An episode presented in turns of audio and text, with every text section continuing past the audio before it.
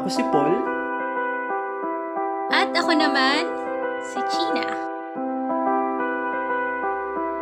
Ito ang Project 150 The Podcast. Ang title topic ay Red Mom, How to Be You Ah, Red Mom, How to Be You. Yan. ah, how to be. Parang ang ibig sa ha, para paano ba maging isang ina ng Reb.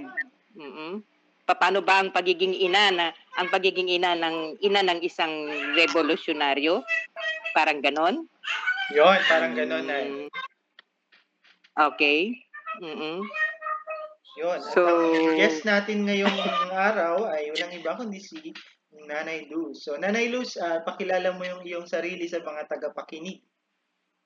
Okay. Ah mhm. Magandang araw sa ating lahat. Ah, ako si Nanay Luz, ina ni Tanya Domingo na naging martir ng Demokratikong Revolusyong Bayan. Ah, ako ay um, retired na sa HR work ko. Ako ay konektado dati sa karapatan at aktibong, pero hanggang ngayon, aktibong member pa rin ako ng hustisya, isang organisasyon na samahan na mga biktima ng extrajudicial killings na nasa ilalim ng ah, karapatan. So ako ay huminto noong 20 early 2019 ah mm dahil sa isang karamdaman hindi at hindi ko na magampanan ng aking mga gawain at kailangan ko munang magpalakas muli. Kaya hanggang sa ngayon ay you know, nag-struggle akong magbumalik sa da, sa normal na kondisyon. Yun. So, isang mhm. Ano pa ba? Okay na. Nanay, dahil pinag-uusapan natin ay ang pagiging nanay, um, mm. pwede bang pa ikwento mo sa ating mga sampung tagapakinig kasi meron tayo sampung Mm-mm. sa ating sampung tagapakinig kung ilan ang mga o ilan ang anak mo. Oo. Ah, ako ay may anim na supling. Tatlong lalaki at tatlong babae.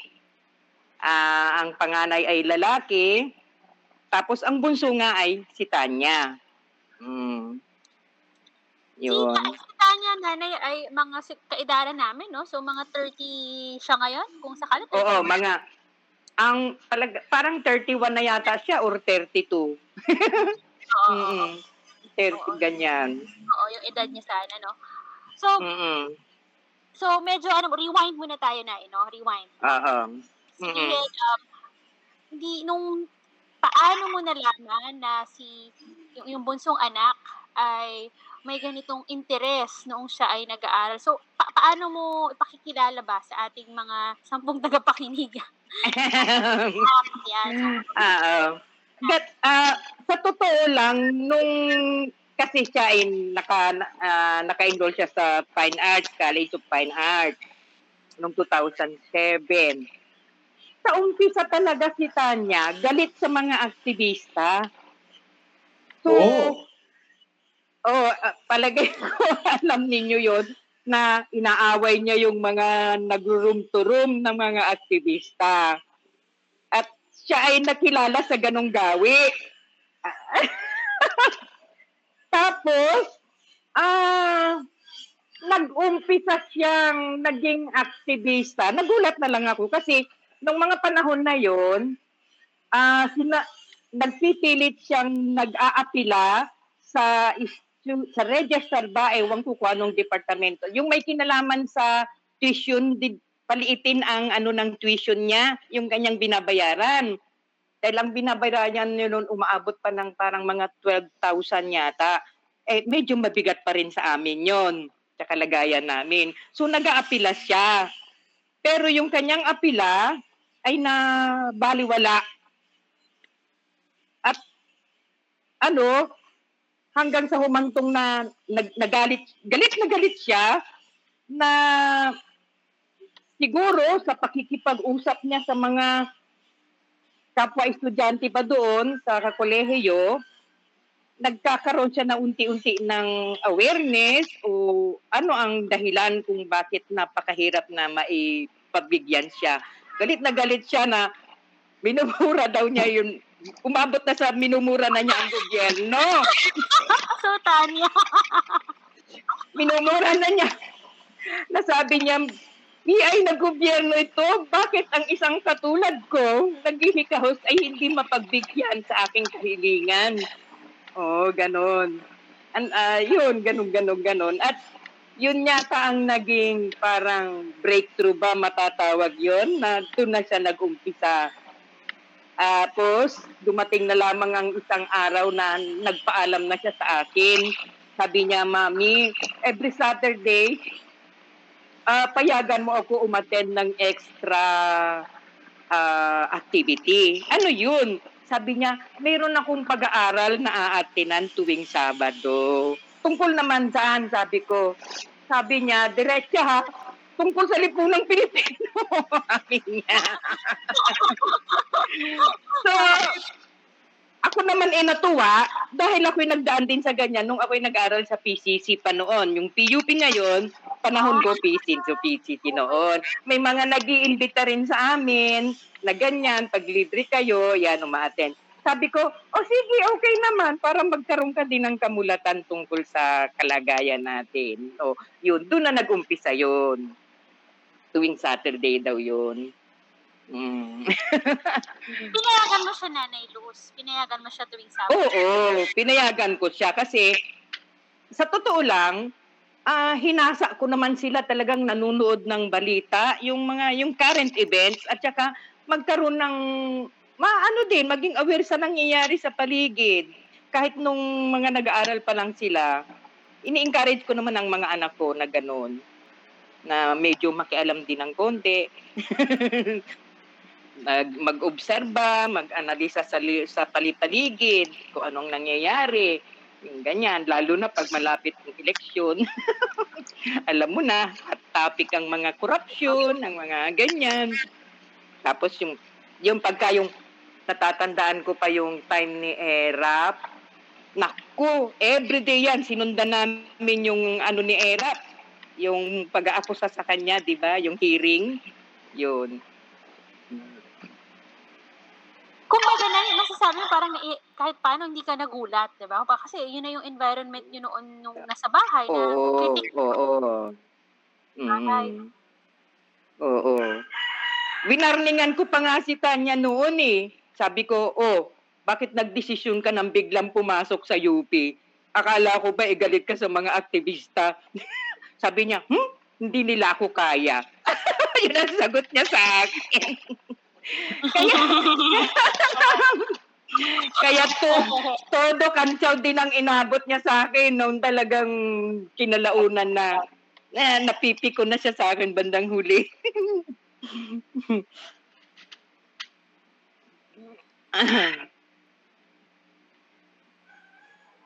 Uh, Nung, na, so, yun na, na, nag, every sa Saturday, uh, nag, uh, mga aktibidad, no, labas doon sa Oo.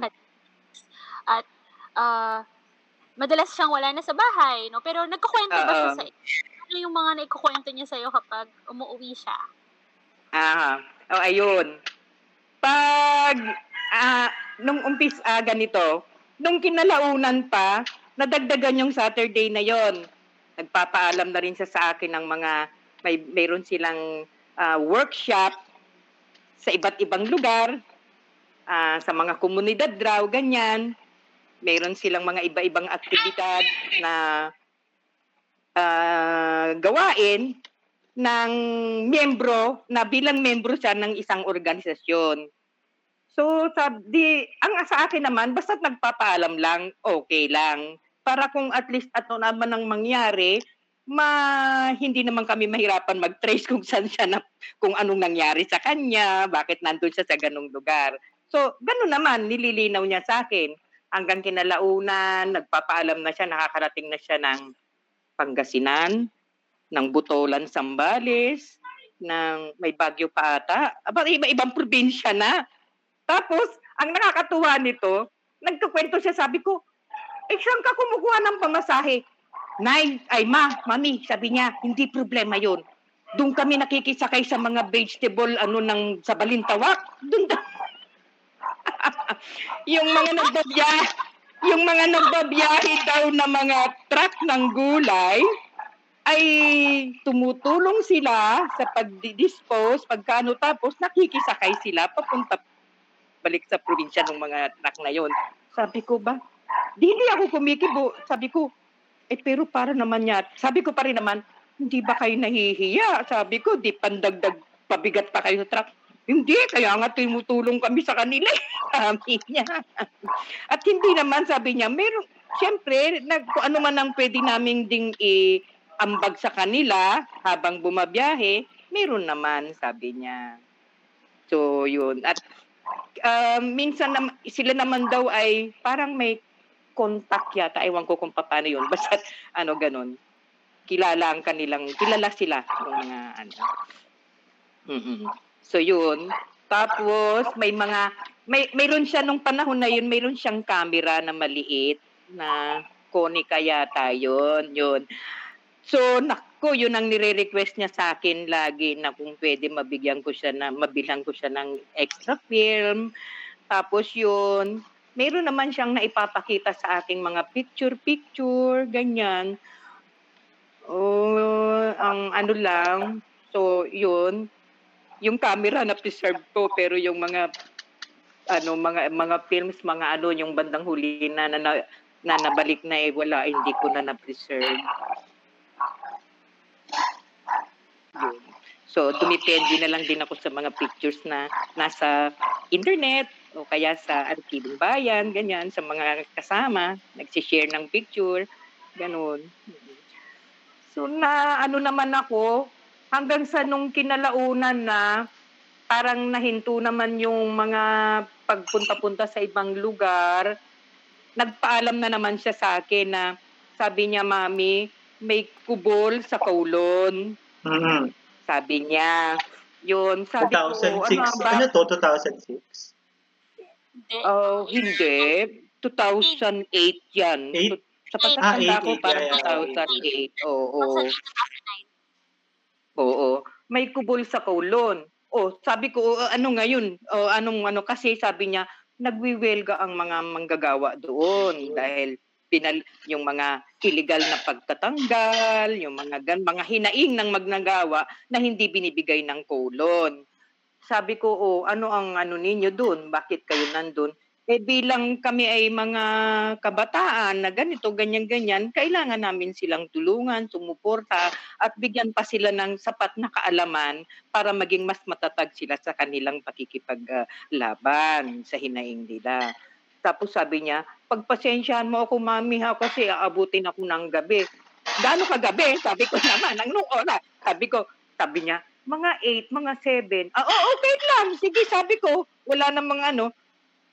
Pero kinalaunan na, naging 10, naging hating gabi, at dumating na ang panahon na hindi na umuuwi. Yun. So, pinalipas ko pa ang ilang araw. Siguro mga ilang apat na araw yun na hindi na siya umuwi. Pumunta na ako sa Kaulon. Pinhinanap ko na siya. So, nakita ko nga na may kubol doon, ganyan, may mga estudyante. Ang napagtanungan kong estudyante ay taga PUP pa, pero kilala naman siya. Tinanong ko, ganito, si ganyan, ah, nandun po sila sa kabila. Sabi, kasi pa letter L yata yun eh, ganun naka ano.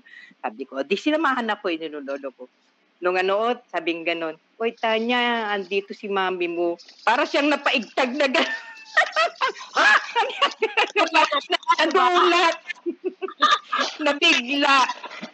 Sabi ko, anak, pwede ba tayong mag-usap sandali? Sabi ko, o di, sabi niya, ah, tagpaalam siya sa mga, ka- ando doon pa si JB, palagay ko kilala niyo si JB. Tapos, pinakilala niya muna ako. Merong isang Haponesa na Japanese student, yung ba exchange student, Ma, ah, kundi ako nagkakamali, parang Maki ang pangalan. Yun, pinakilala din niya ako. Tapos kung sino-sino pa yung mga taong nando doon, pasensya na sa kanila, hindi ko sila lahat matandaan ngayon. Napakarami nila. Oo, yun. At tapos, sabi ko, halika doon sa kabilang building. Yung building na sa may ng ano. Tapos nagano di. Sabing ganun pa ni JB lumabor. Bakit Tanya, uuwi ka na? Alis ka na ba? Ganyan. Hindi, hindi. Mag-uusap lang daw kami ni Mami. Ganyan, ganyan. O, sabi, sabi ko, oo, sabi ko, may pag-uusapan lang kami. O, lilipat na kami doon sa may hagdan, yung may hagdan hagdan doon sa may sidewalk. Sabi ko, anak, sabi ko, ah, alam mo na na ang nagpapaaral sa iyo ay ang kuya mo na nandun ngayon sa Middle East. Sabi ko, at siya ay nag, nandoon alang-alang sa inyo para maipagpatuloy nyo yung pag-aaral nyo. Sabi ko, ah, paano mo pang napagsasabay ang aktibidad mo dito sa pag-aaral mo? Sabi niya, Mami, kaya ko, kaya ko naman. Hmm. Sabi niya, ah, hindi, o, ba, nagpi-feedback? Oo. Ah, tapos, ah, sabi niya, eh, bakit mami, may ano ba? Sabi ko, kasi panahon na siguro para manindigan ka dahil sa tingin ko, parang hindi mo, ah, mamili ka na, sabi ko. Mamili ka kung ano ang gusto mo talagang gawin. Hindi ko sa kanya. Ah, hindi naman kita pipilitan, sabi ko. Alam kong alam mo na ang ginagawa mo. Sabi ko, nasa hustong edad ka na rin naman. 18 na siya ng mga panahon na yun eh.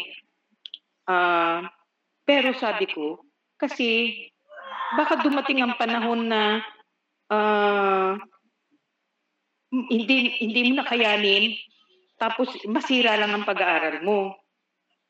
Sabi niya, ano ba yung sagot niya sa akin noon na parang ah eh mami, sabi niya, bilang scholar ng bayan, meron din kaming uh, tungkulin sa bayan na dahil kami pinag-aaral ng bayan, dapat namin ibalik ang mga bagay, ang mga bagay na kaya naming gawin para umundad ang bayan.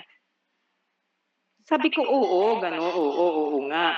Pero hindi ba pwedeng gawin mo yan na uh, magtapos ka muna? Tapos pagkatapos mo magtapos, di sige, gawin mo na yan. Bahala ka na, gawin mo. Mag-ano ka na, ganyan-ganyan. Eh, sabi niya, Mami, parang sinab hindi naman hadlang sa pag-aaral ko ito eh. Sabi niya, gano'n ang sagot niya. Hindi naman ako, hindi naman ako gumabagsak. Hindi naman ano, ganyan-ganyan. Pero anak, kasi sabi ko yung kuya mo eh, siya ang ano, mas uh, mas dapat bigyan natin ng konsiderasyon bilang nagpapaaral sa iyo. Hindi kanya lubusang mauunawaan. Ang ganito na lang ano anak, sabi ko, umuwi ka muna sa bahay, kukontak tayo sa kuya mo at mag-usap kayong dalawa lang. Hindi ako makikialam. Kayong dalawa lang ng kuya mo.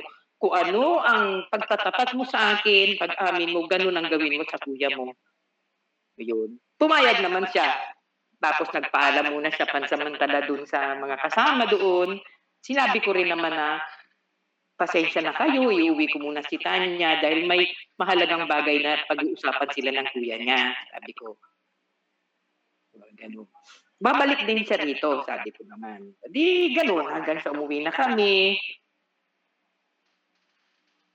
Pero umiiyak na siya. Doon pa lang sa pag-uusap namin, iyak na siya ng iyak, emosyonal na. Ulit-ulit niyang sinasabi sa akin na, Mami, wag mo na akong pipigilan. Wag mo akong pipigilan. eto na ako, sabi niya. Eto na ako. Yun ang yun ang sinasabi niya ganun. Sabi ko, uh, wag ka na munang maging ano. Sabi ko, wag sabi ko sa kanya, teka, nag-hysteria ka na eh. Sabi ko, mag-usap na lang muna kayo ng kuya mo. Yung ganun na lang. Tapos tahimik na kaming dalawa, sumakay na kami ng jeep hanggang sa nakauwi kami sa bahay. Yun, pagdating na pagdating sa bahay, mabuti na lang, uh, libre yung laptop, contact siya kagad sa kuya niya. Hindi na nakapag-intay. Contact siya kagad. Uh, nagkataon naman na yung oras na yun, eh, libre yung kuya niya. Ayun, nag-usap silang dalawa nasa kwarto siya, naririnig ko lang na hindi ko masyadong isinara ang pinto na uligan ko na nasa baba ako na sumisingkot-singkot siya. Tapos yung na- nakikipag, yung alam mo yung mahuli, mahiwatigan ko na ah, pinapaliwanagan niya ng gusto ang kuya niya. Ganon, ganon, ganon. Tapos hanggang sa, ang tagal, ang tagal nilang nag-uusap. Ngayon, ah, gusto daw akong, tapos tinawag niya ako, gusto daw akong kausapin ng kuya niya. Tapos sabi ko, oh sige, ganon. Oo. Tapos di, ah, ang gusto ng kuya niya, mag-usap kaming, kaming dalawa lang. Sabi niya, palabasin mo na si Tanya sa kwarto. Sabi ko, oh, umalis ka muna daw, mag-usap kami naman ng kuya mo. O di umalis naman din siya.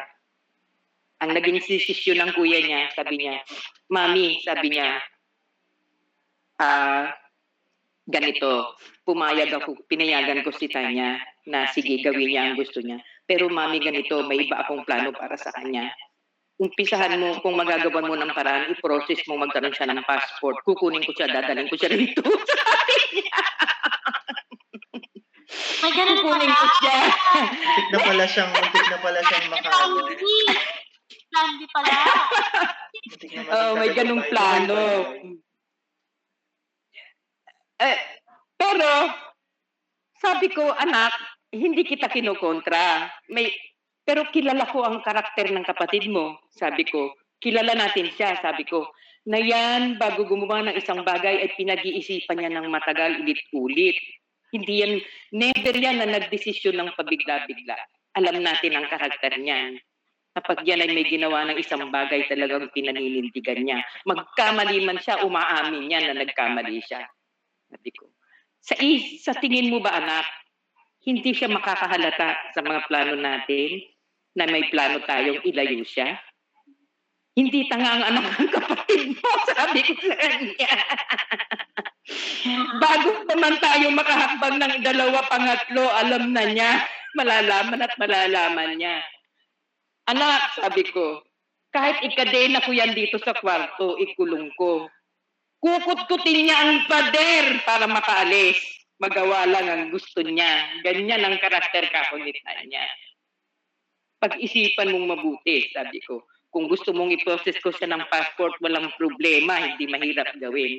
Pero, baka lang masawi tayo, sabi ko sa kanya. Ang, ang, ang desisyon ko, anak, ganito. Hayaan natin siyang gawin ang gusto niya. Kung dumating ang panahon, kung ayaw na niyang mag-aral, sige, pagbigyan. Kung dumating ang panahon magbagong isip at gusto na uling mag-aral, pag-aralin natin uli. Sabi ko sa kanya. Sabi ng anak kong panganay, sige mami, yan ang desisyon mo, makikinig ako sa iyo. Yun. Kaya, doon na yun natapos ang pag-uusap at tuloy-tuloy na yun. Na wala akong alam ang iba kong mga anak, lalo na itong si Charlene, ewan ko kung kilala niyo, yung kapatid niyang nag-aaral din sa UP. Doon nagumpisa, galit na galit sa akin. Pati yung anak ko ding babae na nasa Isabela, nagalit na galit sila sa akin, bakit ko daw pinayagan si Tanya. At ah, hanggang sa ngayon, yan ang isang hindi ko maano, ako pa rin ang sinisisi nila sa pagkamatay ni Tanya. Pero wala yun. Ay, ay, sorry, sorry, sorry. Aha. Teka. Oh, naririnig niyo pa rin ako? Oh, Opo, opo, opo. naririnig niyo pa rin ako. Okay. Oo. Mm-mm, mm-mm. Paano ba to? Lumiit ang picture niyo. Bali, nakikita ko pa rin naman kayo. May napindot din naman yata ako. O sige, ba- ang importante naririnig niyo ako. Oo, yun. Tapos, ah, ano pa ba yung mga, ang mga natatandaan kong mga aktibidad? Oo, maalala ko. Natatandaan niyo yung nagkaroon ng malaking rally sa Makati para patalsikin. Pag-resigning ba si Gloria noon? Term ni Gloria yun eh. Oo, yun. Mm-mm. Na, Hindi niya ako tinigilan. Mami, pumunta ka. Sabi niya, marami ding magulang ang pupunta doon. Hindi lang kami. Sabi niya, hindi lang aktivista ang nandun. May mga magulang, mga concerned citizens, lahat. Sabi niya, iba-ibang sektor pupunta doon. Pumunta ka, please. Sabi niya sa akin. Naku, talagang kinukulit-kulit niya ako. Sabi ko, oh sige, pag wala na akong tahi, na libre ang oras ko, hahabol ako doon. Yung gano'n. Hindi ako nangako. Pero parang nakuha naman din ako. Sabi ko, may punto naman din yung anak ko. Sige, mat nakatapos ako ng tahi ko ng alas 12 ng tanghali. Eh, event naman eh, hapon yung hapon makakahabol pa. Eh di pumunta na lang din ako. At naku, nung makita niya ako at nakarating ako doon, hinanap ko siya. Abay, parang batang maliit nagdululundag. At sinabi lahat doon sa mga kasama niya, andito mami ko, andito mami ko. Ay, naku, sabi ko. Oo. Siyang cheerful, no? Parang, ah, masaya, masaya. Na pag nakikita mo siya, masaya siya. Tapos pag kausap mo siya, masaya siya. Parang, Oo. nakasimangot. Oo. A- alam mo pag wala, pag may pag galit siya o kaya yung mayroon siyang isang bagay na talagang hindi gusto, makikita mo kaagad sa expression ng mukha niya eh. Talagang hindi. oh, yun. Ah, tapos ano pa ba? Marami. Mga ilang beses din niya akong napilit na sumama sa rally. Siguro, may tatlong beses siguro yun. Isa sa Murayta, tapos, ano pa ba?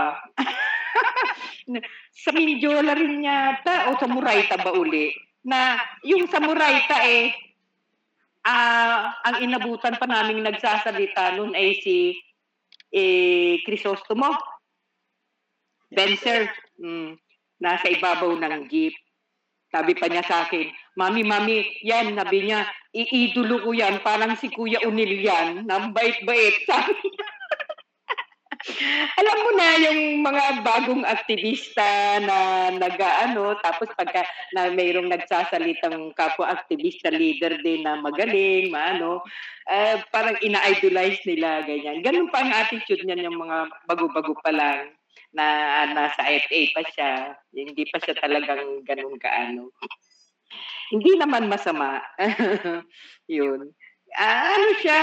Ah, tapos yung pati si, pati yung mga sino ba itong Luciel Pineda. One time na ah eto pinilit din niya ako palang nanood ng sig ng ng yung yung yung play na dini, na dinirect ni Bonnie Sambang Sambang Bayan ba 'yon? Pagsamba. Tama ba ang title? Pagsambang Bayan. Yun.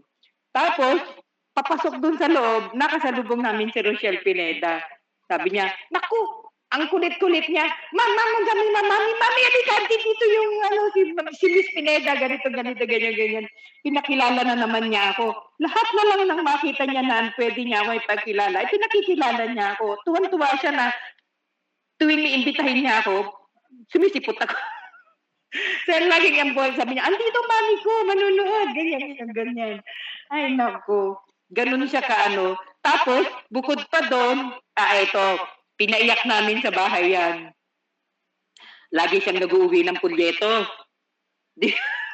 Sabi niya, basahin niyo ito, ganyan, ganyan, ganyan, ganun. Tapos, o kaya tapos, bago naman niya, ano, papaliwanag din niya sa amin. Tapos di, ang, ang ginagawa namin, ako at yung mga kapatid niya, inaasar namin. Umaabot sa punto na umiiyak na siya. Sabi niya, huwag niyo namang baliwalain ng pagsisikap ko na, mag, na mabago ang ating lipunan. Gumagano na siya. Madrama. Aba, ngayon nare-realize ko na pag naaalala ko yun, na para akong nagkakaroon ng anak ko, guilt conscious ba, naiiyak din ako. Nasabi ko, ganun din naman pala ang kahahantungan ko bandang huli. Inintay ko pang mamatay ang anak ko bago ako tuluyang mamulat. Natatawa na lang ako na naiiyak pag naalala ko yung mga panahon na yun. Ay, nako. So, Nay, parang ma masasabi mo ba na Wari sa mga anak mo, si Tanya ang pinaka-close sa'yo. Dahil bunso din siguro. Ah, oo, hindi naman dahil sa bunso. Dahil dahil anito eh, magmula nung siya ay 9 years old, siya ay naging gymnast. Gymnast. Wow. Ah, oo.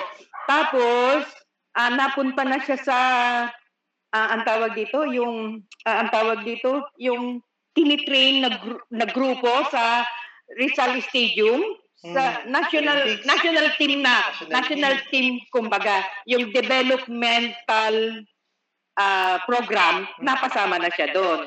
so bilang nanay tuwing hapon niyan ang training niya sa Rizal Stadium ay um, 6 to 9 6 to 9 minsan inaabot pa ng 10 11 kailangan ko siyang samahan lagi. At kaya ang naging banding namin ay ganong katagal. Nahinto siya sa gymnastics nung siya ay ah, bandang patapos na ng ah, second year yata at ah hindi, umpisa ng third year. Early part ng kanyang third year high school. Nag-quit siya at alam mo ba kung anong dahilan kung bakit siya nag-quit? Napatunayan niya na ang coach niya ay kurap. Oh. Nawal, nawala ang respeto niya dun sa coach. At tapos, dagdag pa yung mga nababalita na korupsyon na nangyari sa Sports Commission. At dahil sa napatunayan na nga yan, na totoo yung mga yun at mismong sila ay kinukurap ng coach, nawala na siya ng respeto, nag-quit siya. At napakasayang ng oportunidad dahil dapat sala magkukumpit sila nun sa Bangkok, naka-schedule sila ng October magkukumpit siya, tatlo sila, pero binaliwala niya yon. Sabi niya, Mami, wala nang silbi, wala na akong respeto sa coach ko. Sabi niya, hindi na ako magiging ganun ka-confident. Yun. Nahinto siya. Hindi ko naman siya napilit. Ah, pumunta pa yung coach niya sa bahay, kinausap ako, kinausap siya. Pero sabi ko, ma'am, ako okay sa akin, pero yung may katawan, yun ang may ayaw, sabi ko. Sorry na lang po, meron pa namang ibang reserve doon na pwedeng ipalit sa kanya. Yun. Doon na natapos ang pagiging gymnast niya. Yun. Kaya tapos, pero tapos doon, nakatapos siya ng high school, ah, hindi mo na siya nag-enroll. Ito pa minsan nakakatawa. mag enroll nag, nag-take siya ng schedule sa UPCAP. Ha? Meron na siyang schedule. No, sinamahan ko siya para magpa-schedule. Nung pauwi na kami, may nakasalubong kami tatlong lalaki na naglalakad. Na ang haba-haba ng buhok, naka-backpack, at mga rugged looking talaga. Sino Bukod kaya pa doon- yan? Kasi yan, SA yan, Nag- for nag- sure. nag- Stereotype. Kung sino man po Naka-observe kayo, na pala siya nung time na yun. ano, podcast. Alam mo bang, sabi niya nung bandang huli na, Mami, nakakatakot naman ang mga estudyante rito. Totoo naman. Nag, parang na-shock siya. at di- hindi ko ba ma- pwede bang tawaging culture shock yun? na-shock siya sa mga nakita niyang iba-ibang mga ano ng estudyante sa UP. Tapos sabi ko, eh, ganyan talaga rito eh. Sabi ko eh, eh, binababayaan sila ng may pag, may kalayaan na gawin ang gusto nila, sabi ko. Basta ang mahalaga, nag-aaral. At yung pinag-aaralan, hindi pumapasok talaga, inaano nila, sabi ko. Eh, hindi na, ano, tapos di, wala lang, hindi siya kumibo. Aba, sumunod na ano na yun eh. Dumating yung araw na ano, na, na dapat eh, mag-exam. Eh, magagaling pa kami Muntinlupa, ginigising ko siya ng 4 a.m. Abay, ayaw bumangon. Sabi niya sa akin, Mami, wala na, ayoko, hindi na ako mag-take na exam. Ayoko na pumasok sa UP. ayoko na doon, sabi niya, ibang school na lang. Grabe. Sabi ko, ah, hindi. Ang, ang, ang tingin ko sa kanya yung mga panahon na yun, eh, hindi pa siya nakahandang pumasok ng kolehiyo. Siguro sabi ko, ang maganda ganito, doon ka muna sa ate mo sa Isabela. Anuhin mo muna yung sarili mo kung talagang ikaw ay nakahanda ng pumasok sa mas sa kolehiyo. Sabi ko, total, sabi ko, eh, bata ka pa naman. At saka ang edad naman eh, hindi naman hadlang yan para ka makapasok kahit matanda ka na, pwede ka pa mag-aral pa eh. Sabi ko, ang importante, yung kahandaan. Sabi ko, talaga bang ready ka na para mag-ano? Ay, hindi kita pipilitin. Sabi naman niya, o sige, sabi niya, doon na muna ako kay ate. Ganun. O di, ganun ang nangyari. Di, wala, hindi siya nakakuha na ng upkat. Pagdating doon, ah, tuwan-tuwa siya sa kanyang pamangkin, nag-iisa pa lang na pamangkin. Tapos, nagkaroon ng opening sa McDo doon. Nakaisip pumasok, nagtrabaho ng McDo. Yan. Diyan siya unang nakaranas ng kaapihan ng manggagawa. Ay, nako. Inilagay siya sa yung yung shift na napakaaga. Tapos yung opening. yung yung yung yung, yung time na yan, ikaw na ang cook, ikaw pa ang kahera. ikaw pa ang ano, 'di ba? Ikaw pa ang lahat, all around nag-iisa ka, yung ganyang time kasi ang katwiran ng manager, wala naman daw masyado pang tao. Ko konti lang naman, kayang-kaya ng isang staff lang. O, sumun di nalagpasan niya 'yon hanggang sa nabigyan siya ng ibang shift. Sumunod, ah, ano bang naging problema? Aha. Parang ano yata, yung ano ba naging problema nung kung bakit pinahintusa? Ah, yung pag-uwi naman gabing-gabi. Yun. Yung lugar na tinitirhan nila ay outside of Santiago City. So, ang pag-uwi ay delikado na. Dapat mga alas 5, alas 6, yun na ang pang last travel mo, papasok. Dahil ilang na yung lugar, puro palayan na ang madadaanan bago yung habitat subdivision na yon. Eh, sabi nung ate, naku, matatakot ako sa kaligtasan mo. Sabi niya, buti pang huminto ka na dyan sa trabaho mo.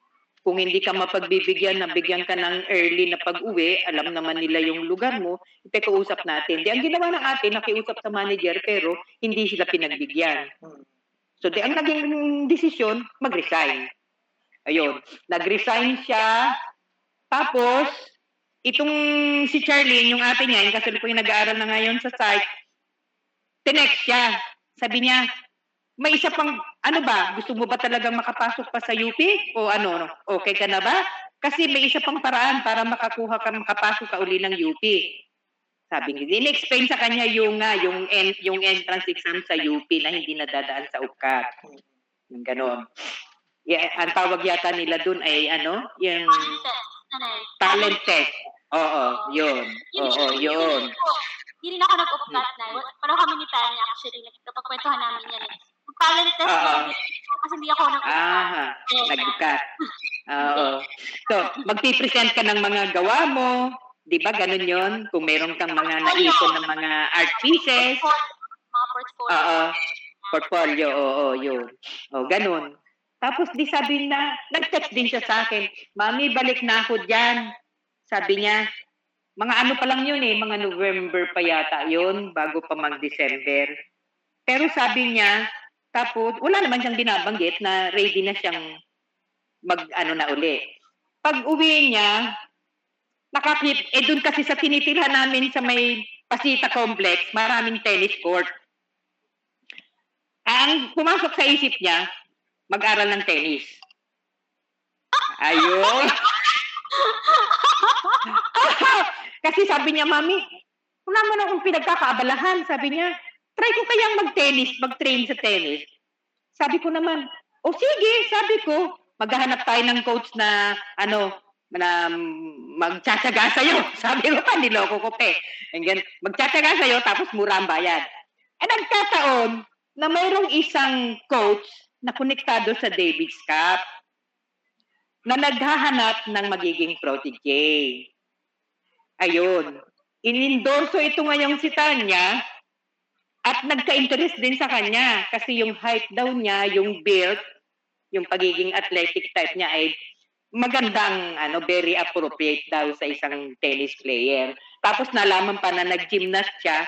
So yung agility, yung movement, hindi siya mahihirapan. Walang masyadong ah, ah, adjustment. Mayroon siyempre yan, ano. Di yun. ang, ang, ang bayad ay 100 pesos a day per session. So di sige, pinagbigyan, binilhan ng racket, dalawa, isang panghalinhinan, yung ganyan. Yun, nag-umpisa siya. Pero, oh, nawala si Nenen. Oh, ayun. Yeah. Tapos, ayun. Tapos, sabi naman niya sa akin, Mami, habang nagtitrain ako, sabi niya, kukuha pa rin, kukuha na ako asikahin, asikasuhin na rin natin yung pag-entrance ko sa UP at sa Philippine Normal College. Mm. Dalawa yung napili niya, just in case na pumalpak siya sa UP, baka sakaling sa Pi- Philippine Normal College, makapasa siya. At mura din ang tuition doon. Sabi ko naman, ba't mo napili ang Philippine Normal College?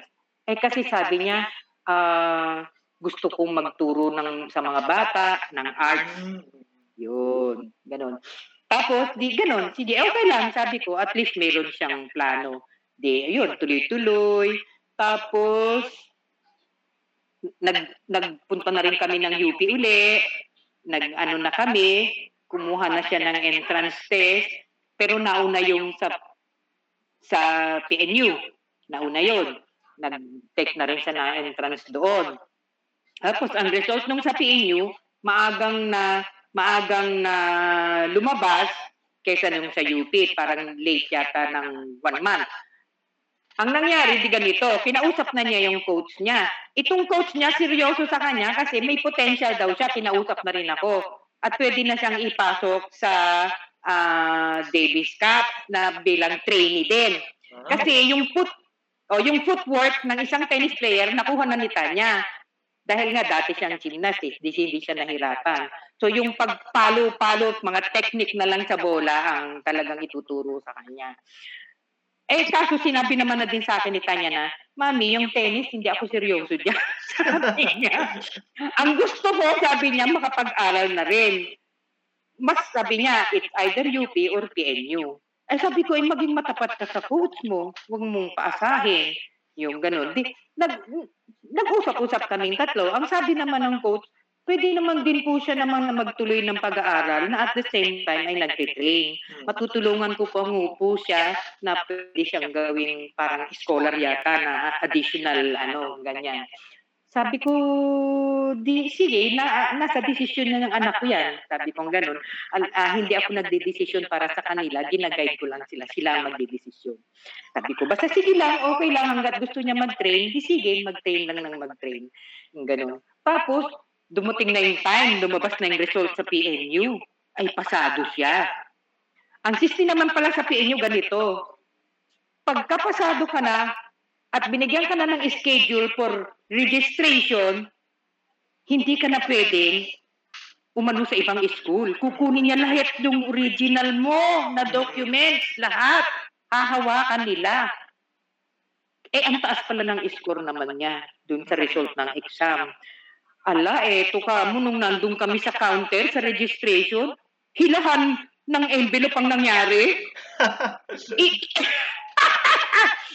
Sabi ko, di ipinasok na niya yung kanyang mga credentials. Tapos, parang bang tulot siya, hindi mapakali. How, hindi niya mabitawan ng todo yung envelope. Hinila niya uli. Mami, ano, sabi niya, to- parang, ah, hindi ako, parang ano, pa, pakiramdam ko, papasa ako sa UP. Mas gusto ko sa UP, sabi niya. sabi ko, ikaw, sabi ko, malinaw sa'yo na pag hindi ka nag-enroll ngayon, wala ka ng chance. Papasa ako sa UP, sabi niya. sabi ko, oh, last chance na to. Tingnan mo si Miss doon sa counter. Sabi ko, na, ah, ano na. Tapos sabi niya niyang ganun, Ma'am, pasensya na po, hindi ako mag enroll. Kinuha na niya yung envelope niya, niyakap niya na sa dibdib niya, ma'am. Sorry po, ganun-ganun. Tapos, hinila na niya ako, uwi na kami. O, di, ganun, di walang nangyari. Eh, mga isang buwan pa yata bago lumabas yung sa UP ang result. Eto na, nung lumabas naman ang result sa UP, edi, eto pa, tuloy pa rin ang palo-palo niya, tennis-tennis pa rin siya. Dahil wala pa yung Nung lumabas na yung result sa UP, di, eh, punta na kami, ano? Diretso na dun. Aba, ang, ang unang tinignan niya sa bulletin, yung bandang kanan. Ako, wala. Eh, marami yun eh. Maraming papel na nakadikit. Isa pa lang yung apat pa lang yata yung tinitingnan niya. Wala yung pangalan niya. Yung ganun, ganun, ganun. Umiiyak na siya. Mami. Mami, hindi yata ako nakapasa. Sabi ko, ano ka ba? Tingnan mo pa yung iba doon, oh. Sabi nga doon. Tapos, tingin siya, isa. Sa pangalawa, ay, biglang nagkapatalon. Mami, nandito pangalan ko. Sabi ko, oh, eh.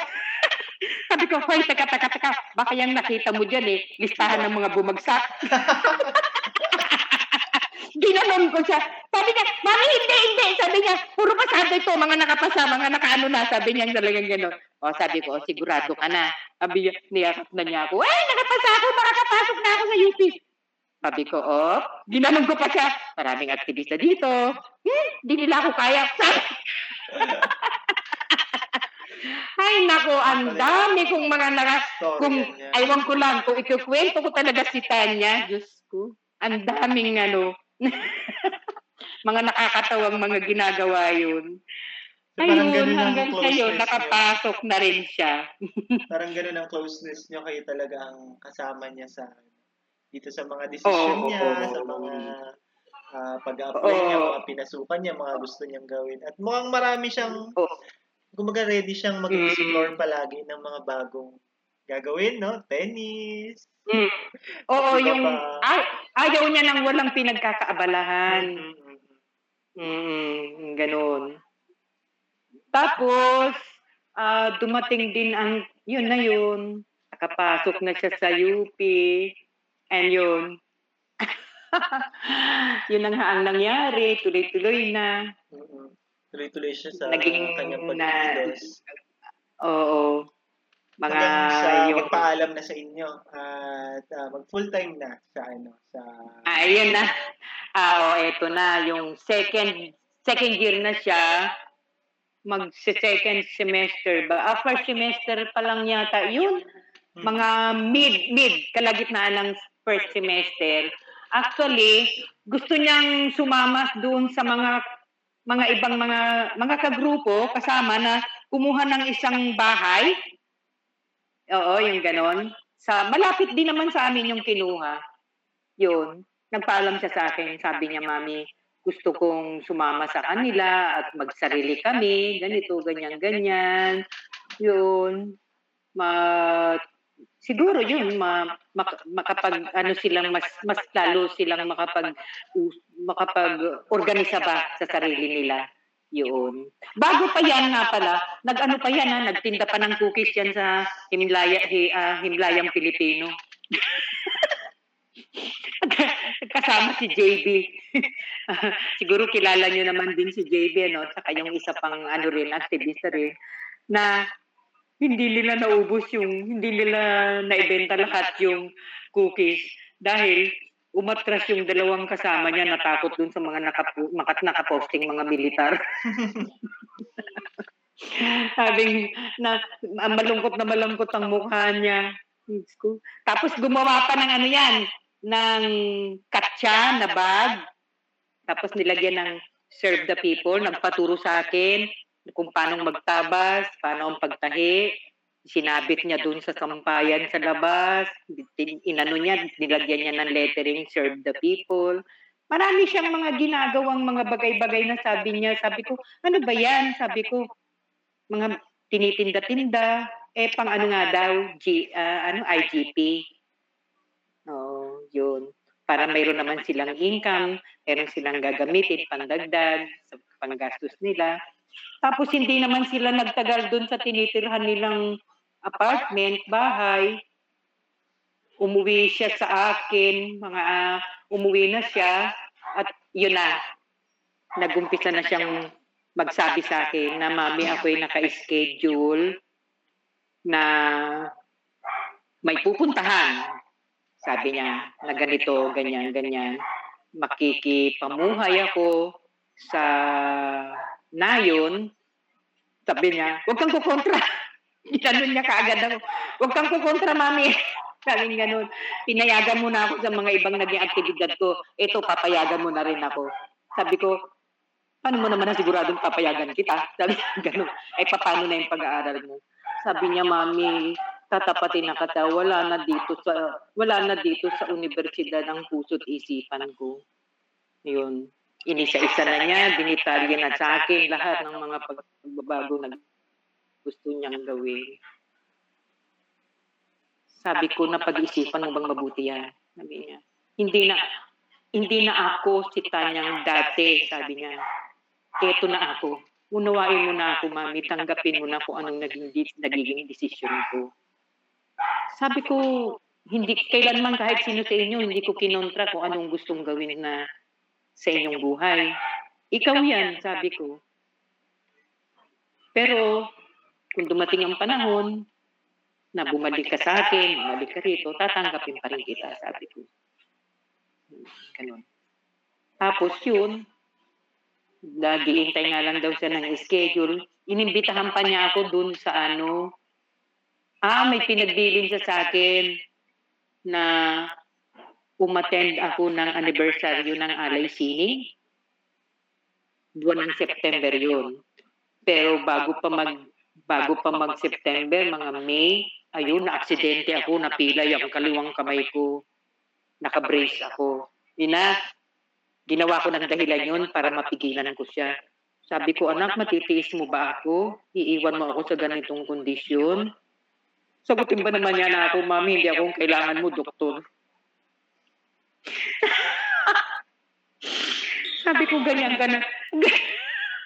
hindi kita mapapagaling. Doktor ang kailangan mo. Sabi ganun. Kahit wala ako, gagaling ka. At huwag ka mag-alala, mami, dahil hindi ko mo magkalalayo ako, eh makakalimutan na kita. Mas mamahalin pa kita, sabi niya sa akin. Naku, di drama kami. Araw-araw nag-iiyakan kami, sir. Kasi lahat ng paraan na gusto ginagawa ko para mapigilan ko siya umuwi sa iyakan. Hanggang sa dumating na nga ang time Umupunta pa rin siya ng UP mga panahon. Gumating na isang gabi at kasama na niya ang isa pang babae. Pwede ko bang sabihin ang pangalan? O hindi? Sige po, Wag pwede na. naman natin i-edit. At iba pa, mga, mga friends niya. ang oo, kaibigan niya na na actually itong kasa itong sumama sa kanya ay galing na doon sa pupuntahan niyang lugar sa Nayon. Ah, parang hindi ko alam kung magiging basta parang guide o ano hindi ko hindi ko na masyadong maano nun. Tapos ang ginawa niya, pagdating na pagdating nilang dalawa, pum, kinuha ang rosaryo, nagpunta sa akin, mami, sabi niya, magdasal tayo ng rosaryo bilang, sabi niya, blessing mo sa akin sa pagpayag mo dahil ito na ang magiging huling gabi ko. Sabi ko, ah, ganun, ah, ha, ha, ha, ganun na lang ah, ayun, tapos kumuha na siya ng, ano, i-prepare na niya yung lugar na kung saan kami pwedeng magrosaryo at siya na ang nag-lead. Ah, yun, di, sumunod na ako. Sige, nagdasal kami hanggang sa makatapos kami. Tapos niyakap niya ako, sabi niya, Mami, maraming salamat. Sabi niya ganun. Sa palahas, sa lahat ng pag-unawa. Ang ganun-ganun. Sabi ko naman, ano bang magagawa ko? Tigas ng ulo mo. sabi ko niya, wag ganun, Mami. Niya. Ito'y ginagawa ko para sa ating lahat. Sabi niya. Yun ang isa-isip mo. Hindi lang ito sa akin, sa ating lahat, sabi niya. Sa ikabubuti nating lahat, sabi niya gano'n. Yun ang sinasabi niya sa akin. At pagdating ko doon, sabi niya, tuloy pa rin naman, mag- mag-aaral pa rin naman kami. Marami akong matututunan pagdating ko doon sa pupuntahan ko. Patuloy ang pag-aaral ko. Yan, gano'n. Sabi ko, di sige. Sabi ko, binigay ko ng basbas ko sa iyo. Na nagkataon naman na yung kasama niyang babae ay meron ding parang konting problema sa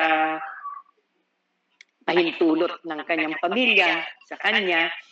Nakigamit din ng telepono, tumawag, kinausap din ang kanyang mag- magulang, nanay, at nagpaliwanag din na gano'n, na ulinigan ko na nahihirapan din siya na makumbinsi pa ang nanay niya na tanggapin nga yung kanilang desisyon. Ganun. Pero bandang huli naman, natapos din ang kanilang pag-uusap. Tapos yun, umipas pa ang ilang sandali, nagkonting kwentuhan pa, hanggang sa dumating na yung time na sabi niya, sige mami, kailangan ko ng tumuloy. Tapos eh, eto pa mo, no, di, yung mga dapat niyang dalhin, chinek nung kasama, sabi niya, sabi uy, Tanya, hindi na ito, ganito, ganyan, ganyan, ganyan, ito lang, ganito, ganyan, ganyan. Tapos eh, napansin ko, parang isang backpack lang naman, sabi ko, di, hindi na ako bibo. Hindi, hindi, malay ko ba, hindi ko maalam kung anong talagang dapat, ano, ganun, ganun. Hanggang sa nagpaalam na sila, nagyakapan kami, yun, umalis na. At sabi naman niya sa akin, ah, lagi akong magsusulat sa iyo, mami. Hindi hindi mapuputol ang ating ah, komunikasyon, sabi niya. Doon na nag-umpisa na kinabukasan, sinabi ko na doon sa mga kapatid na ganun, sabi ko si Tanya ay nagpaalam, ganito. Ah, pero sabi niya mga ano, sandali lang naman daw siya doon. Nung sabi niya mga dalawa, tatlong buwan, ganon, katagal. Yun. Babalik din kaagad. Yun, ganun ang nangyari. Tapos, yung dalawa, tatlong buwan ay lumawig. Hindi, hindi natupad, pero nakakapagpadala siya ng sulat sa akin. Unang tanggap ko ng sulat sa kanya ay noong umattend na nga ako nung anibersaryo ng Alay Sini. Yun. Inaabot sa akin ng isang ka, ano niya, kasamahan ka, sa organisasyon sa UP. Tapos, na doon ako talagang kumagul, napahagulgol, hindi ko napigilan ng sarili ko. Dahil ang nilalaman ng sulat ay isang desisyon na sabi niya, Mami, hindi ako makakatupad sa sinabi kong takdang panahon na pagbalik ko, Trian. Sabi niya, la, mag, magtutuloy-tuloy pa ako, sabi niya, ng mga hanggang ilang buwan dito. Dagdagan mo pa ang unawa mo sa akin. Kailangan kong gawin ito. Dahil hindi sapat ang panahon ng paglagi ko rito, kulang na kulang, sabi niya. Marami pa kaming dapat gawin. Marami pa akong mai, ah, magagawa na kailangan din naman. Maitutulong ko dito, sabi niya. Ganun. I, yung, sabi, basta sabi lang niya, wag mo akong alalahanin, mami. Lagi kami dito, iniingatan kaming lahat dito. Huwag kang mag-alala sa aking ah, kalagayan, sa aking ano, sabi niya, iniingatan kaming lahat dito. Huwag kang mag-alala, sabi niya. Ganun. Nasa mabuti akong kalagayan. Ganun, ganun. Yun ang unang sulat na natanggap ko sa kanya. Tapos yun na, natapos ang gabing yun. Um, parang ano naman ako, yung bang, hindi naman ako ganun na, ay nano ko, tinanggap ko na lang din talaga. Tinanggap ko na lang din. Yung panglulumo kong yun, ay hindi na rin man naman masyadong naging mabigat. Tinanggap ko na rin na sa, kasi naging kalakaran ko naman na ang lahat ng anak ko, kung ano man ang naisip nilang gawin sa buhay nila, ay binibigyan ko sila ng laya. So naging kinalaunan, naging magaan sa akin yung naging desisyon ni Tanya na yun. Hmm. Tulad nga ng sabi niya sa sulat, wag daw ako mag-iisip ng ah, may masamang nangyayari sa kanya. Ng ganun. Parang ganun ang naging, ano nyo, ganun ang inyong, ah, ba to? Hmm. pa, pagharap dun sa bawat isa ninyong mga anak Oo. eh, na tulungan sila na mag-isip ng ah, sa sarili at mag-desisyon sa sarili. Para- Nandyan kayo hindi para Oo. diktahan sila, kundi i-guide sila. Oo. Oo. Mm, ganun ang ano. Ano ang ah, kayo, paano nyo sa mga desisyon ng mga anak ninyo na halimbawa kay Tanya or sa iba pa, pag may mga desisyon sila na hindi nyo agad ah, hindi madali, hindi madaling tanggapin, paano nyo pinapagaan ng loob nyo or anong naiisip nyo sa Ay. Oo. Sa sa totoo lang, wala naman akong anak na gumawa ng isang bagay na napakahirap tanggapin. Mhm. Oo. Kung tutuusin, pinakamahirap yung kay Tanya. Ah, ah, pinakamahirap yung kay Tanya. ah. Mm-mm. Pero kasi nga, eh, naging panuntunan ko na na yun na hindi ko naman hawak ang buhay nila. Ah, ah. Oo, hindi ako hin, ah, dapat ah, naging ano ko na yun na gusto ko maging independent. Dumating ang panahon na hindi sila nakasandal lagi sa akin. Kaya binibigyan ko sila ng laya na ma-expose. Ah, hindi ako takot na hayaan silang lumabas. Lumabas, makisalamuha kung kani-kanino. Mm-mm. Oo, ganun. Basta't ang sinasabi ko na lang sa kanila, maging makatotohanan sila, yung matuto silang umamin sa tunay na kalagayan nila sa buhay. Mm-mm. Wag silang wag silang nagpipretend. Mm-mm. Oo. Pag ang isang bagay ay hindi kayang gawin, matuto silang umawin. Ah, ah. Sabihin nila ang, may, ang lahat ay may limitasyon at ang mayroon namang talagang kayang-kayang gawin. Ganon. Ah, maging ah, ano, realistic. Ganon. Mm. Ganyan. Tapos sabi ko, kung sa tingin nyo hindi kayo makapag-desisyon sa mga bagay na may gusto kayong gawin, di konsulta nyo sa akin. Baka sakaling makatulong ako. Sabi ko, pero kayo pa rin ang magdidesisyon. Ganun ang lagi kong sinasabi sa kanila. Mabuting gabay talaga. Na- Nanay Luz, kapag may mga ibang mga nanay, ibang mga magulang na lumalapit sa inyo na pa, ayun nga, tinatanong, ikaw pa, paano mo, paano mo hinarap ito, ganun. Ano ang pinapayo nyo sa kanila? Paano mo ito hinarap? Yung maging nanay ng isang aktivista, ganun, ma, naharapin Oo. yung desisyon ng kanilang mga anak. Anong pinap oh, may mga ganun na ba kayong experience? At ano ang pinapayo nyo sa kanila pag nagkaka nakakaharap sila? sa ano. Oo. Sa wala akong matandaan sa pakikisalamuha ko dun sa mga magulang na nung mga ano, sa mga pinupuntahan ko, yung magulang ng mga namamartir, wala akong matandaan na nagtanong sila akin ng, sa akin ng tungkol dyan. Alam mo kung sino ang nagtanong sa akin yan? Isang, isang estudyante sa Ayan, UP. isa pa yan. Oo. Kung hindi yung Minsan, magulang, kuwari, mga, mga anak, ang, mga yung aktivista. oo, bata mga na anak, oo, mga anak na nagsisimula pa lang maging aktivista. Ayan. Ano Problema daw nila, yung kanilang mga magulang.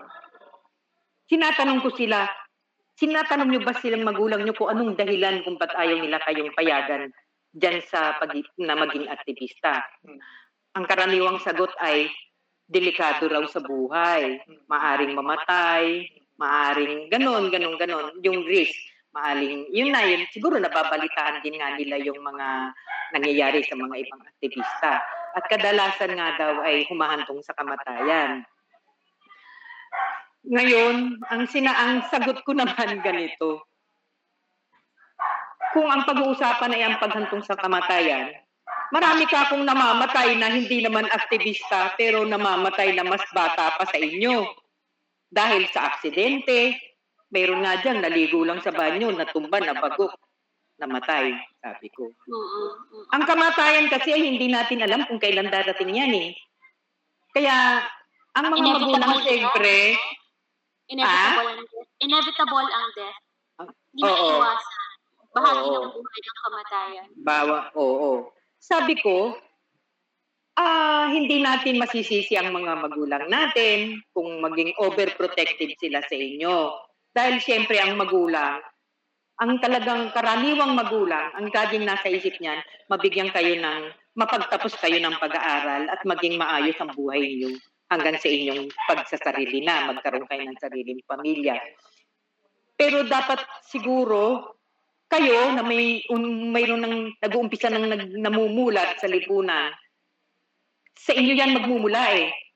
Gawin nating ehemplo kako yung ginawa ni Tanya sa akin na hindi siya naghinto. Hindi siya naghihinto na tuwing may issue na na kaya niyang ipaliwanag sa akin kung bakit may ganong klaseng ah, issue. It, ginagawa niya, pinapaliwanag niya sa amin kahit na ah, hindi na namin siya minsan pinapansin. Hindi pa rin siya humihinto. Kayo yan, sabi ko. Kayo yan bilang nagmumulat, bilang kabataan. Hindi lang yan ang matitikman nyo sa mga magulang nyo. Baka mas, ma- mas masahol pa, sabi ko, at sa mga kapatid nyo. Pero wag kayong mawawala ng pag-asa. Sabi ko, sige lang, sige lang. Sabi ko, kasi dadating at dadating ang panahon, ang mga magulang nyo ay marirealize din nila bandang huli na tama kayo. Dahil naka, nakapaloob sila dito sa lipunan eh, na biktima. Lahat tayo ay biktima. Hindi po pwedeng, hindi, hindi nila pwedeng i-deny hanggang kinalaunan na hindi sila kasama doon sa mga ah, inaapi sa lipunan. Sabi ko. So, yung meron namang iba na nakakatulong din daw sa kanila, may feedback sa akin, tinext ako na medyo daw sa ngayon ay hindi na ganun kahigpit ang magulang niya, unti-unti nang nauunawaan, ganun. Sabi ko, kahit papano, meron naman ding natulungan din. Talagang napakahirap lang sa, ah, napakahirap ang pagmumulat talaga. Mm. Mm. Ano ang siguro mga ano ang tingin nyo ah, mga katangian? Ano ba? Mga katangian o characters na dapat ay laging tandaan ng isang magulang. O kayo, o hindi, magulang na aktivista o kahit pagiging magulang kayo. Siguro ano, top 3 ganyan or top top 2 or top 3 na ng ah, Naku! how to uh, ipakwari ano, how to be a good parent, parang gano'n. Kasi Parang marami na ganon. kayong karanasan. Marami na kayong naging anak, Oo. baka pati apo. Ano ang sa mga sa mga karanasan ninyo? Alam mo, ang hirap ng tanong na yan ha, totoo lang. Ah, Ganito.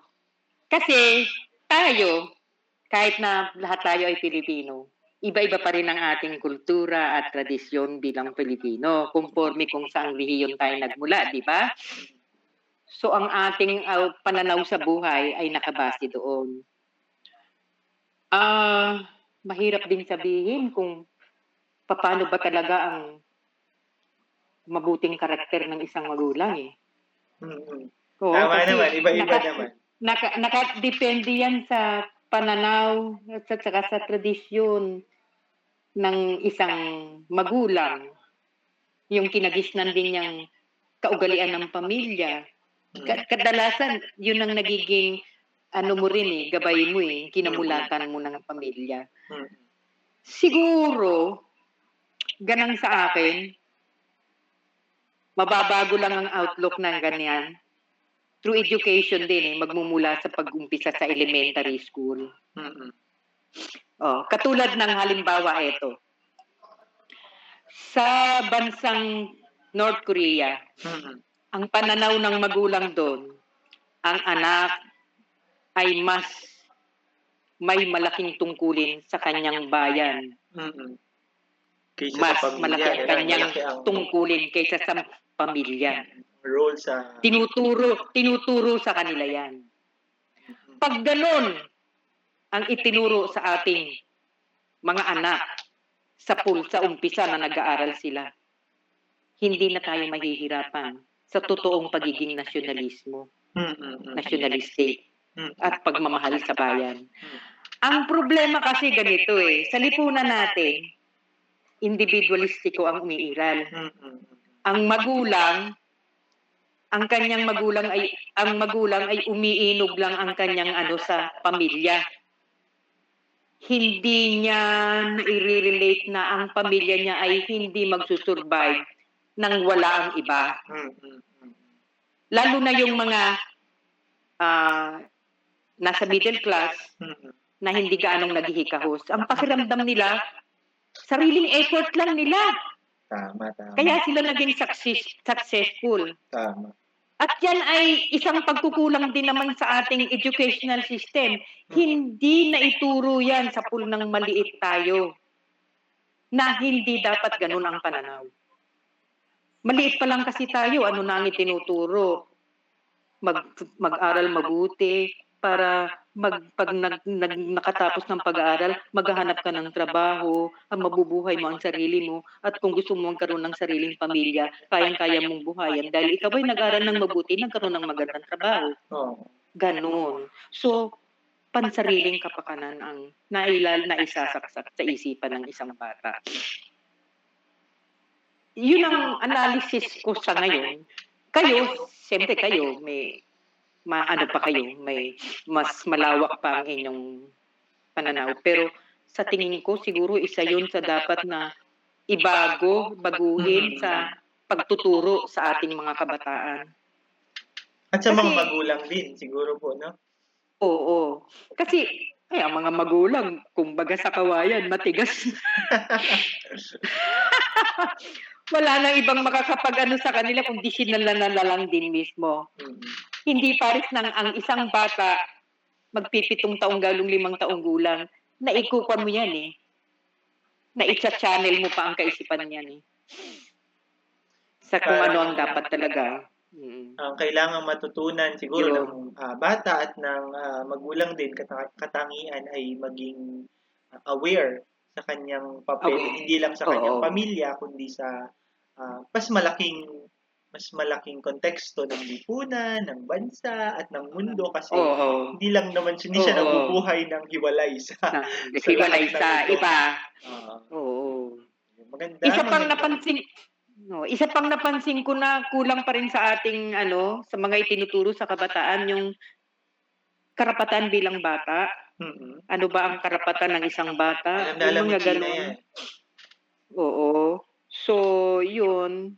Ah, hanggang sa, ano ba ang karapatan ng yun?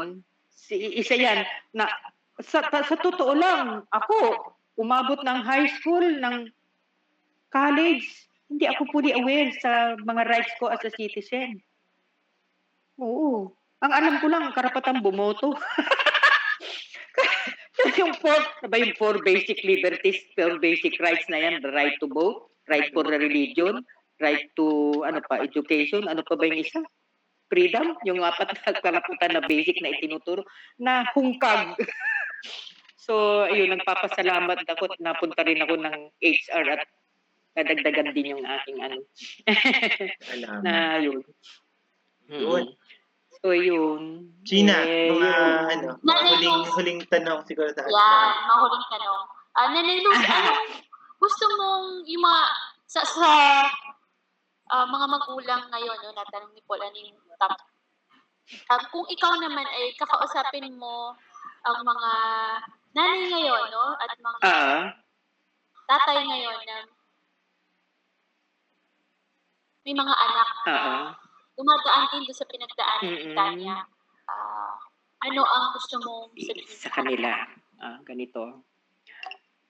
Ah, doon sa mga magulang na may mga anak na aktivista o kaya naman ay maaring humigit pa sa pagiging aktivista ang hinangad.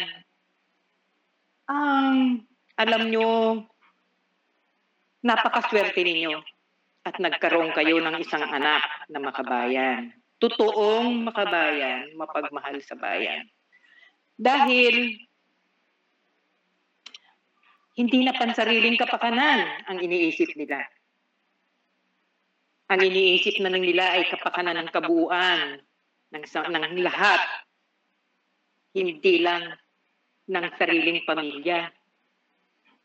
Inaalay na nila ang buong buhay nila para makapaglingkod sa mga nangangailangan, sa mga sa atin, hindi lang sa grupo nila yan eh. Sa ating lahat, itanim natin sa isipan nila na hindi sila pangkaraniwan. Napakaswerte ninyong mga magulang na nagkaroon kayo ng anak na mga aktivista at higit pa. Hindi sila pangkaraniwan. Mahirap sa isang tao ang mag-alay ng buhay para sa iba, sa kapakanan ng iba bibihira yan. Kaya't kung magkakaroon kayo o mayroon man kayong mga anak na, na aktivista, ipagbunyi ninyo, ipagmalaki nyo sa, sa lahat na ako ay magulang ng isang anak ng bayang mapagmahal na bayan, na, na, na kabataan, mapagmahal sa lahat. Hindi iniisip ang sariling kapakanan. Ayun, wow. Mamili kayo. Sige, Nay. Alam nyo, ah, sabi nila, sabi ang katwiran ng ibang mga magulang, ay pinag-aksayahan ko sila ng sapat na panahon, inalagaan ko yan, inaruga, ginastusan sa pag-aaral hanggang sa kolehiyo. Dapat gantihan nila ang anumang ginawa namin sa kanila. Mga mahal na magulang, hindi natin pag-aari ang ating mga anak kung susundin natin ang aral, ang turo ni Kristo, mapunta tayo sa relihiyon. Malinaw na iyan na iipinanilagak ang mga anak natin na iinilagak sa atin upang arugain, hubugin na maging mabuting tao. At ano ba ang pagiging isang mabuting tao? Hindi ba ang turo ni Kristo, mahalin mo ang kapwa na higit sa iyo, sa sarili mo? Ganyan ang gawain ng mga aktivista. At pwede ko na sigurong sabihin ng mga bagong hukbong bayan.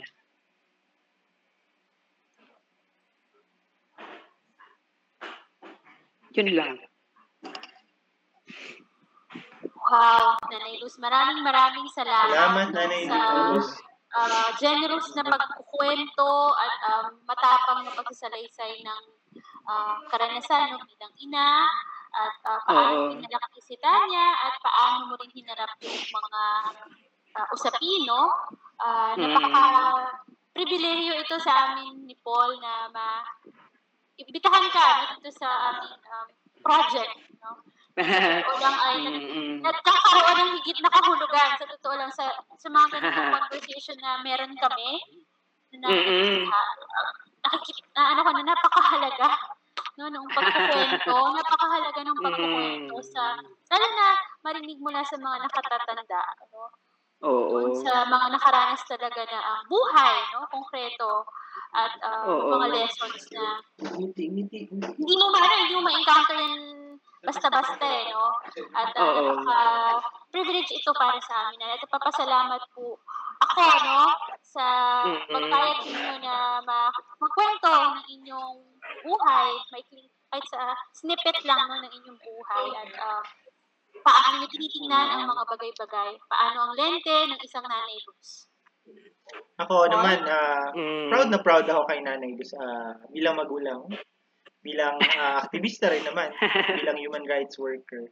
ah, palagi akong umugot na inspirasyon sa kanyang pinagdaanan, Mm. sa kanyang lakas. At gaya ng sinasabi mo sa mga magulang, kung paano ka nagbibigay ng payo sa mga magulang na maging ah, proud sila sa kanilang mga anak. Ganon din naman kami sa iyo. Proud na Mm. proud kami sa iyo bilang uh, niya at bilang isang aktivista rin, isang human rights worker. Kaya maraming maraming salamat sa iyo, Nanay Luz. At sana magkita-kita tayo kapag okay na ang lahat. Miss na miss na namin Mm. kayo. Sana Oo pagkatas ng eh. pandemya, makalabas Sana na ma- tayo. Oo, sana naman magkaroon ng malaking pagbabago pagkatapos ng eleksyon, ano? Sana naman. Dapat. dapat. Kailangan. Oo. Hindi na natin Oo, afford mga- na magmanatili pa ito. Dapat wakasan Ay, na. Wakasan, dapat Mm-mm. Ayaw nga pala, mga kapwa ko magulang, Neri Colmenares, wag nating kalimutan. Tamang-tama. Isama, idagdag din na rin Oo. Bong Labog Hmm. sa inyong mga sa Senado. Okay. Oo. Oo, Maraming salamat na maraming- Oo, maraming salamat din dito sa pagkakataon na binigay niyo sa akin at sana nakatulong ako kahit sa papaanong paraan. Kasama. Thank you. Paalam. At kita-kita ulit tayo soon. Paalam na rin.